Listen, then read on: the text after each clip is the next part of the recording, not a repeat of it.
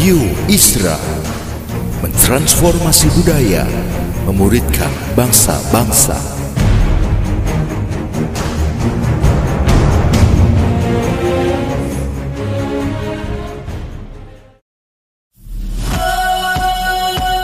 Suara Transformasi Membagikan inspirasi tentang karya-karya memuridkan bangsa dengan nilai-nilai Kristiani dalam berbagai sisi kehidupan. Selamat mendengarkan.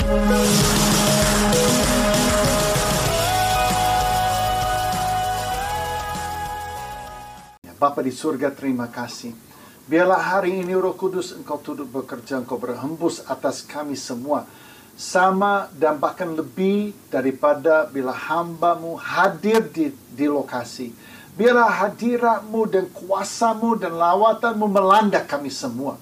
Biarlah hari ini kami boleh menerima impartasi ilahi seperti uh, sesuatu tsunami kebenaran yang mendobrak dan menghalau semua yang tidak berkenan dan menghadirkan kebenaran firman Tuhan, meletakkan landasan yang baru, ya, mencabut setiap ilalang dusta dan menanam kebenaran dalam hidup kami.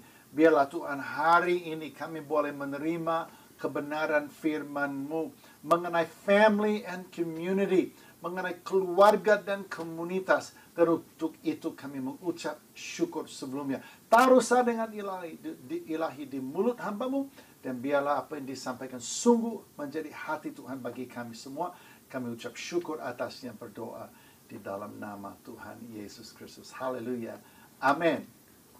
Amin. Puji Tuhan.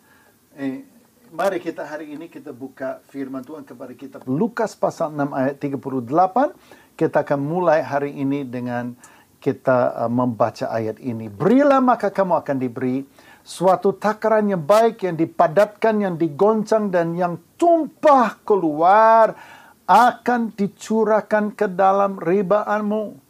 Sebab ukuran yang kamu pakai untuk mengukur akan diukurkan kepadamu.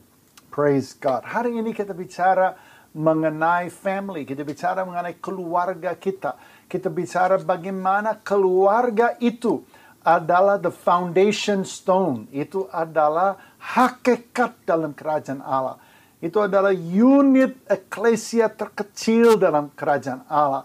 Dan daripada itu seluruh tubuh Kristus dibangun. It's family.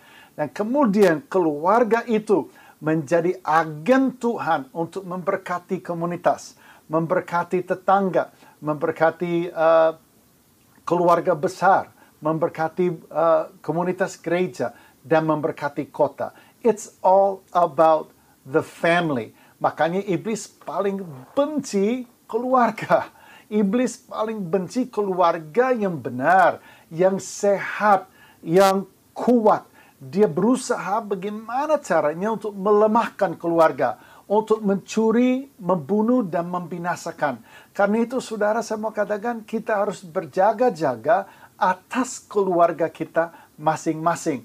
Karena pasti itu menjadi sasaran iblis, pasti menjadi tujuan dia untuk mencuri daripada kita semua. Nah, sebelum saya lebih jauh, saya cuma infokan bahwa akhir-akhir ini saya melintas, saya lewat Semarang tapi dari sebelah selatan, saya naik sepeda dari uh, Tanjung Lesung, just di bawah Tanjung Lesung sedikit di Jawa Barat, dan saya lewat selatan, pesisir selatan, uh, 1640 km sampai kepada Jimbaran, Bali. Uh, hampir uh, menanjak 14.000 meter tingginya di pegunungan sepanjang jalan dan itu menjadi satu tantangan yang luar biasa um, sayang sekali saya terlalu jauh dari Semarang. Kalau enggak, saya pasti mampir dan bersekutu dengan beberapa teman yang ada di Semarang. Tapi ini yang saya kerjakan dan uh, menjadi suatu uh, perjalanan yang berharga. Saya belajar banyak sekali. Tuhan bicara banyak sekali. Dan saya merasa secara fisik saya ditantang, tapi juga secara spiritual saya uh, apa namanya diisi secara uh, perjalanan saya ditantang luar biasa uh, untuk bertekun dan bertahan dan sampai selesai puji Tuhan 13 hari uh, lamanya saya bertarung dan sampai pada akhirnya saya selesai juga di Jimbaran Bali. So praise God. Sebenarnya itu cita-cita saya adalah bagaimana saya bisa dari Sabang sampai Merauke. Saya kalau saya bisa naik sepeda tetapi berjuang uh, untuk generasi anak dan untuk membuat murid dari generasi anak menjadi suatu perjalanan yang menolong gereja, menyadarkan gereja untuk bangkit, melihat generasi anak dan keluarga untuk melihat bahwa gereja ini harus benar-benar menginvestasi, memberi dan menabur di dalam generasi anak dari yang paling kecil ya dan sepanjang masa anak. Karena ini adalah uh, ini adalah hakikat daripada gereja lokal menjadi gereja yang bertumbuh menjadi gereja yang luar biasa. Adalah gereja yang membuat murid ya. Dan yang paling mudah kita membuat murid uh, yang paling mudah adalah mereka yang paling muda. ya, jadi yang paling kecil. Jadi ini adalah rahasia uh, uh, amanat agung. Ya kita murid, dari segala bangsa. Ya dan itu dari dari umur yang paling muda. Jadi uh, itu kerinduan saya adalah untuk bagaimana kalau saya bisa kawinkan antara uh, naik sepeda nanti dengan misi untuk melihat gereja bangkit dan uh, membuat murid dari uh, generasi anak. Praise God. So kita bicara mengenai family and community. Kalau saya dari keluar saya lima bersaudara dan saya keempat dari lima, saya anak bungsu selama 12 tahun baru adik saya lahir. Uh, papi saya adalah orang yang um, antara otoritatif dan otoriter, dia otoriter. dia adalah orang yang sangat keras, dia adalah produk daripada masa Perang Dunia Kedua, dan dia uh, memerintah dengan tangan besi, dan uh, apa kata papi saya itu adalah hukum di dalam rumah kami. Dan itu menjadi uh, sesuatu yang pada akhirnya uh, iblis juga pakai untuk membuat uh, kecil hati, untuk membuat discouraged, untuk membuat down, uh, menanam banyak benih-benih yang buruk dalam kehidupan uh, kami lima bersaudara.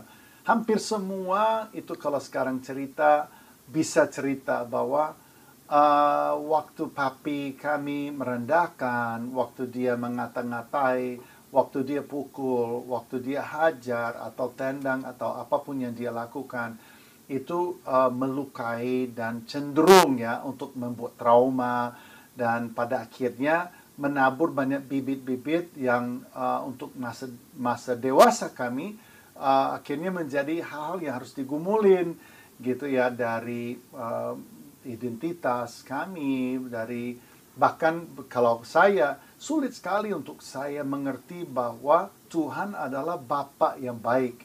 Karena ayah saya begitu uh, sekali gitu ya. Dan uh, ada orang yang pernah mengatakan jauh lebih mudah kita uh, apa namanya membentuk uh, manusia yang kecil daripada perbaiki manusia yang dewasa. Jadi tetapi itu adalah satu kebenaran saya bertahun-tahun harus kumuli dan pada akhirnya saya umur 35 tahun puji Tuhan saya ada di Indonesia tapi saya dapat kesempatan untuk menghadiri beberapa konferensi, beberapa retreat, beberapa event yang melaluinya Tuhan betul-betul melawat saya dan mengajar saya mengenai uh, pengampunan, mengenai belas kasih menang atas penghakiman, mengenai uh, apa namanya? Melepaskan uh, pengampunan itu dan menganggap bahwa tidak lagi ada hutang dan tidak menuntut uh, keadilan. Dan itu adalah sesuatu proses yang luar biasa dalam hidup saya. Dan itu waktu saya akhirnya saya mengerti itu seperti anak kunci yang membuka berkat dan perkenanan Tuhan dalam hidup saya. Menjadi suatu mesin yang yang luar biasa. Roh Kudus seperti bisa membara dan bekerja dengan begitu bebas. Sementara sebelumnya saya seperti terkurung di dalam uh, rasa pahit dan tudingan-tudingan dan tuntutan untuk keadilan. Jadi uh, keluarga itu sangat penting. Kalau kita benar-benar kita bertindak dan melayani keluarga kita dan betul-betul kita menjalankan firman di dalam konteks keluarga, menciptakan iklim, menciptakan budaya keluarga yang indah, yang ilahi, yang penuh kasih Tuhan, maka itu akan menjadi iklim yang menghasilkan produk uh, generasi yang luar biasa. Dan juga akan menjadi iklim di mana anak kita dilindungi, dipayungi ya daripada banyak hal yang ingin melukai dan traumakan mereka. Ya. Jadi ini sangat penting. Hari ini kita akan sentuh beberapa prinsip yang sangat penting berhubungan dengan uh, keluarga dan kemudian dari keluarga dampaknya kepada komunitas. Ingat bahwa kita semua dipanggil menjadi seperti Yesus. Ya, kita semua, siapa pun kita, anak atau ataupun ayah atau ibu atau siapa pun, kita semua adalah anak Bapa di surga, tidak ada cucu. Ya, Tuhan tidak punya cucu, dia hanya punya anak. nggak ada, nggak ada ayat yang mengatakan uh, oh orang ini cucunya Tuhan. Ya, tetapi adalah orang yang percaya kepada Tuhan diberi haknya menjadi anak-anak Bapa di surga Yohanes pasal 1 ayat 12 bahwa setiap kita yang percaya diberinya kuasa menjadi anak. Bapa di surga you are son you are daughter. Ya, kita semua menjadi anak Bapa di surga. Ini sangat penting saudara. Ini adalah perjalanan kita semua. Jauh dari Kristus datang kepada Kristus lahir baru dalam keluarga Bapa, menjadi anak Bapa di surga, dan kemudian kita berjalan menjadi seperti yang sulung, yaitu Yesus Kristus. Sulung antara banyak saudara. Kita menjadi serupa dengan Kristus, anak yang sulung itu. Dan itu sangat berkenan di hadapan Tuhan. Nah, sekalian kita hari ini belajar daripada firman Tuhan. Ingat bahwa firman ini adalah kebenaran dan hanya kebenaran yang bisa menghalau dusta. Yesus katakan bahwa kalau kamu tetap dalam firmanku, kamu benar-benar adalah muridku dan kamu akan mengetahui kebenaran dan kebenaran itu akan memerdekakan engkau. Ingat, kamu tetap dalam firman dan menjadi murid ya, duduk di kaki Tuhan, belajar dari Tuhan, sengaja menerima kebenaran itu sebagai kebenaran yang melengkapi hidupmu. Yesus mengatakan, nah kebenaran kayak gitu akan memerdekakan kamu. Alright, so mari kita masuk di dalam ya. Ada tiga pernyataan sederhana mengenai keluarga hari ini. Mengenai kita sebagai anggota keluarga. Yang pertama, saling melayani adalah sebuah panggilan, bukan sebuah kesempatan. Ini penting, saudara. Saling melayani adalah panggilan. Ini adalah gayanya Tuhan. Ini filosofi kerajaan Allah. Ini lahir daripada who Jesus is. Dan ini lahir daripada ekspektasi Tuhan Anda menjadi sama seperti dia. Ya, kita saling melayani, ini kita masuk dalam budaya keluarga Bapak di surga. Pernah nggak Anda pergi kepada rumah seseorang dan waktu Anda masuk di situ, Anda merasa, wah ini beda ya. Ini beda banget ya. Wow, kok bisa gini? Saya ingat ada teman saya. Teman saya punya anak 13. Nah, dia cerita sama saya waktu anak dia baru 10. Ini berapa tahun yang lalu. Waktu anak dia baru 10. Mereka karena dia tidak punya uang dan waktu untuk mengantar anak dia satu main badminton, satu main bola, satu main trompet, itu dia nggak ada waktu. Jadi dia mengharuskan semua anak dia main catur. Jadi kalau mau olahraga, catur. Kalau mau kegiatan uh, ekskul, catur. catur adalah satu-satunya yang kita akan lakukan untuk keluarga kita. Jadi semua anak itu main catur. Dan akhirnya mereka naik bis, mereka punya bis mini, mereka pergi kepada turnamen catur, mereka itu keliling-keliling ya, dari 10 dari yang anak gede sampai kecil itu pergi dan mereka itu sangat disiplin dan orang tua ini terus mengajar anak mereka saling melayani satu antara yang lain, saling memberkati satu dengan yang lain. Sel, boleh berselisih, boleh kamu marah, boleh kamu kesal, boleh kamu itu merasa bahwa itu tidak adil dan kamu boleh ungkapkan itu. Tetapi kamu harus pada akhirnya saling melayani, saling memberkati, saling menolong satu dengan yang lain. Ya, karena itu adalah budaya kita. Budaya kita berasal dari mana? Firman Tuhan. Firman Tuhan itu menjadi uh, apa North Star kita. North Star artinya itu kiblatnya. Kita selalu arahnya ke situ. This ini sumber kebenaran kita. Nah, satu hari mereka ada di turnamen, turnamen catur. Dan tentu di situ ada ada puluhan keluarga yang lain yang sedang bertanding dan dalam proses ngobrol dan sebagainya. Satu hari teman saya ini ada meeting di dengan istrinya di di luar. Jadi dia ngomong sama salah satu teman di situ. Dia bilang, tolong dong bro, katanya bisa nggak anak saya kamu kasih makan siang, kamu itu just uh, jaga mereka selama dua jam. Kami ada meeting yang kami tidak bisa uh, apa namanya ganti, tidak bisa robah. Boleh nggak minta supaya kamu yang jaga anak saya sekalian kasih mereka makan siang. Oke, okay. no, no problem, no problem katanya. Dan itu yang terjadi, mereka pergi dikasih makan siang. Dikasih makan siang sandwich and chips and drink. Ya. Sandwich, kemudian keripik sama minuman. Habis mereka makan, satu-satu anaknya datang. Gak disuruh, nggak ada juga kesepakatan di antara mereka. Nggak ada mereka meeting, diskusi, nggak ada. Itu pokoknya satu anak selesai makan, dia datang kepada yang membeli. Dan dia katakan, Pak, terima kasih ya saya dibeliin makan siang. Terima kasih, enak loh Pak. Terima kasih banyak bahwa Bapak peduli saya dan mau beli makan siang. Makasih ya Pak. Ada anak yang datang peluk.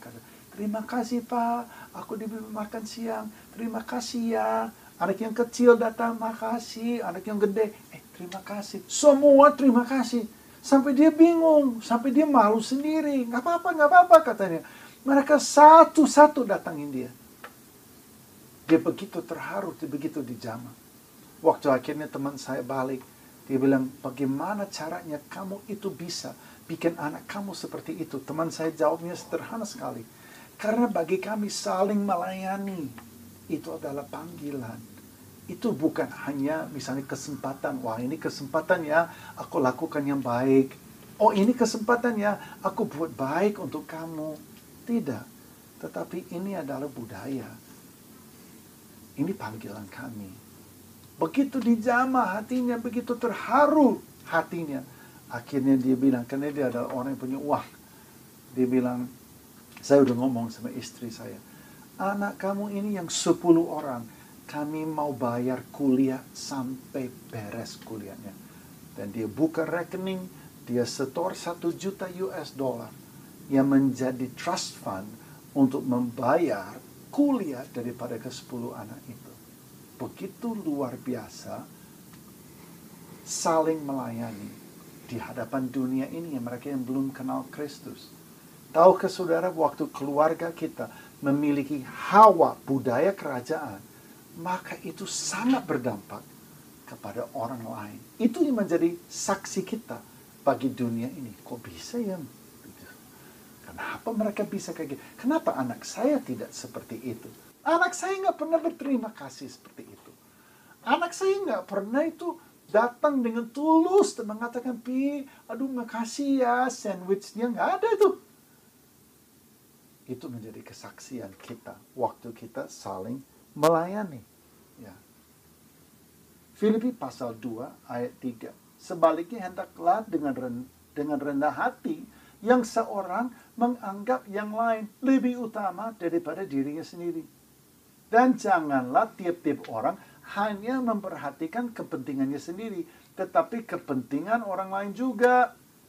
Nah, ini perhatikan, hendaklah kamu dalam hidupmu bersama hai keluarga, mama, papa, anak-anak, hendaklah kamu dalam hidupmu bersama menaruh pikiran dan perasaan yang terdapat juga dalam Kristus Yesus yang walaupun dalam rupa Allah tidak menganggap kesetaraan dengan Allah sebagai milik yang harus dipertahankan melainkan dia mengosongkan diri ya mengambil rupa hamba menjadi sama dengan manusia dan merendahkan dirinya lebih jauh mati sampai mati di kayu salib. Ini adalah karakter Kristus yang bila kita menaruh perasaan yang sama dalam keluarga kita, ini yang menjadi mulia dan indah budaya keluarga kita yang menjadi blessing untuk semua orang. Yang kedua, kita dipanggil untuk memberi sebelum diberi.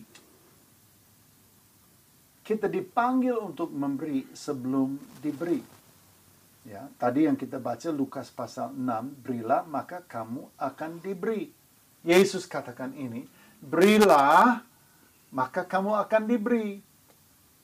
Berinya gimana? Suatu takaran yang baik, dipadatkan, dan digonjang sampai tumpah keluar, akan dicurahkan ke dalam ribaanmu. Kenapa? Sebab ukuran yang kamu pakai untuk mengukur akan diukurkan kepadamu. Ini adalah hukum kerajaan Allah. Ini yang mengatur hidup kita. Dari alam roh termanifest di dalam hidup kita. Saudara tidak perlu berdoa supaya Tuhan memberkati hidup saudara. Tidak perlu. Saudara tidak berdoa dan mohon supaya perkenanan Tuhan, pertolongan dan berkat daripada Tuhan datang kepada saudara. Tidak perlu. Yang perlu saudara lakukan adalah firman Tuhan. Karena dikatakan berilah, maka kamu akan diberi. Ini adalah sistem kerajaan Allah. Ini sudah diset waktu Anda berilah, maka terpicu kerajaan Allah. Itu automatically. Beri apa? Ya, berilah. Lah itu apa saja. Ya, beri apa? Berilah, maka padamu akan diberi. Artinya waktu Anda menabur kebaikan, menabur blessing, menabur uang, menabur waktu, menabur senyum, menabur nasihat, menabur pelukan, menabur senyum, menabur usaha, keringat. Waktu Anda berilah. Firman Tuhan mengatakan, kamu akan diberi. Ukurannya seperti apa? Ya sesuai dengan ukuran yang kamu pakai.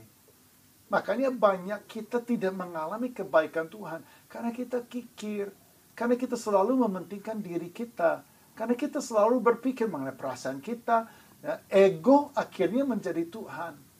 Atau Tuhan ego itu selalu mengatur keputusan-keputusan kita. Akhirnya saudara, kita berpikir, wah, lebih baik yang ada di tangan aku taruh di kantong daripada aku bagi nanti hilang, saya nggak tahu kapan lagi berkat Tuhan datang. It's the wrong way. Justru berkat Tuhan datang karena kita berilah. Karena kita itu memberkati orang lain. Saya nggak bicara mengenai uang, saya bicara mengenai prinsip kerajaan surga yang mengatur itu semua. Waktu Anda menabur, memberkati, melayani Tuhan, memberi waktumu, hatimu untuk kepentingan kerajaan Allah, pasti Anda akan diberi ukurannya seperti Anda memberi. Wow, it's so powerful.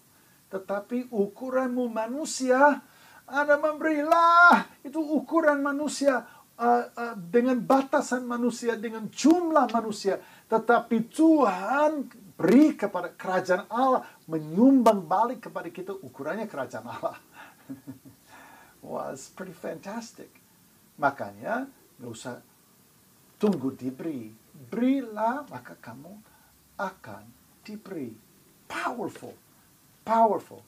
Beri sebelum diberi. Jangan itu duduk berharap orang lain berkati Anda, berharap orang lain beri, berharap orang lain memberi keuntungan, membagi berkat. No, no, no, no, no, no. Jadilah orang murah hati dan generous dan memberi dari Anda bagi yang lain. Yang ketiga, dan yang terakhir, hanya ada tiga. Pengorbanan dan memberkati itu tidak bisa dipisahkan. Ini penting banget. Bicara mengenai keluarga, bicara mengenai konteks suami dan istri, orang tua dan anak. Tidak ada namanya blessing atau memberkati terlepas daripada berkorban. Sesuatu yang menuntut dan sakit atau merugikan dalam tanda petik. Sacrifice and blessing are indivisible, inseparable. Aku berkata kepadamu sesungguhnya janda miskin ini memberi lebih banyak daripada semua orang ini bicara mengenai prinsip kerajaan ya. Kita tidak sedang bicara mengenai uang. Kita sedang bicara mengenai pemberian. Kita bicara juga mengenai relationship. Hal yang sama di dalam hubungan. Sebab mereka semua memberi persembahannya dari kelimpahannya. Tetapi janda ini memberi dari kekurangannya. Bahkan ia memberi seluruh nafkahnya. True giving hurts. Pemberian yang sejati sakit pemberian yang sejati itu merugikan kita. Sehingga itu pilu. Tetapi waktu kita memberi, maka itu memicu kerajaan Allah. Sehingga hidup kita menjadi blessing yang berlipat-lipat bagi orang lain. Maka di, di dalam pernikahan, kita itu memberkati pasangan kita. Kalau nggak sakit, itu berarti Anda belum beri yang benar. Kalau Anda mengorbankan perasaanmu dan itu sakit, itu baru yang benar. Kalau Anda membagikan sesuatu dan itu sakit, baru yang benar. Kalau Anda mengalah padahal Anda benar, itu baru yang benar. Kalau Anda mengampuni padahal Anda merasa dirugikan, itu baru yang benar. Kalau Anda melepaskan belas kasihan daripada Anda menuntut padahal itu anda menghadapi ketidakadilan yang mendesak, itu baru kerajaan surga. Dan waktu kita lakukan itu, maka family kita diberkati. Oh ya, oh ya. Apa yang terjadi? Hubungan orang tua dengan anak selalu keruh. Kenapa? Karena anak-anak merasa nggak didengerin. Saya mau katakan papa-papa, mama-mama, mau mau menjadi blessing untuk anakmu, ambil waktu untuk dengar mereka. Kita harus taruh ego kita sebagai ayah, ego kita sebagai ibu. Taruhlah tangan dari pinggang Anda, diluruskan ke bawah. Lalu duduk, lalu tanya kepada anakmu, pandangan kamu apa nak? Menurut kamu bagaimana? Coba cerita sama papa, cerita sama mama. Dan kita itu mendengar dari mereka. Walaupun di dalam kita mungkin gemes. Di dalam saya, come on, aku tahu yang terbaik untuk kamu. Kamu harus dengar nasihat saya. Jauh lebih gampang, saudara, kita ngoceh satu arah dan kita itu caci-caci anak kita. Kita kasih tahu mereka, kita suruh mereka begini, suruh mereka begitu dan suruh mereka tunduk, suruh mereka berdiri dan duduk dan makan dan stop makan dan tidur dan dan uh, apa namanya bangun dan kita atur semua itu jauh lebih gampang daripada kita menjadi orang tua yang mengerti perasaan mereka, yang mendengar keluh kesah mereka dan mau mengerti perasaan mereka. Saya selalu ajar orang tua, you want, you don't, you want behavioral change. Not, it's not about feelings. Anak punya perasaan dan perasaan itu harus diakui. Dan kita bisa mengakui perasaan mereka walaupun kita tetap tegas dalam aturan di rumah tangga kita. Tapi kita mengerti, mereka manusia, mereka punya perasaan, mereka punya opini. Dan kita harus mendengar. That's wonderful. Setiap kali kita mendengar anak-anak kita, itu adalah pengorbanan yang mendatangkan blessing bagi mereka dan juga nanti buat kita.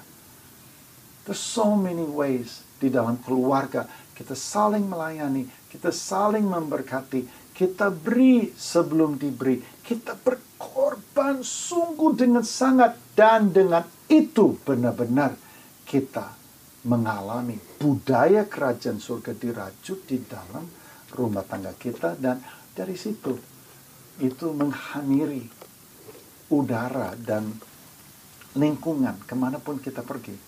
Kita menjadi aset Tuhan, menjadi wakil duta, teladan bagi banyak orang. Amen. Isn't that awesome? Memang kebenaran firman Tuhan itu sungguh luar biasa waktu kita praktekkan. Kalau kita belum praktekkan itu jadi teori.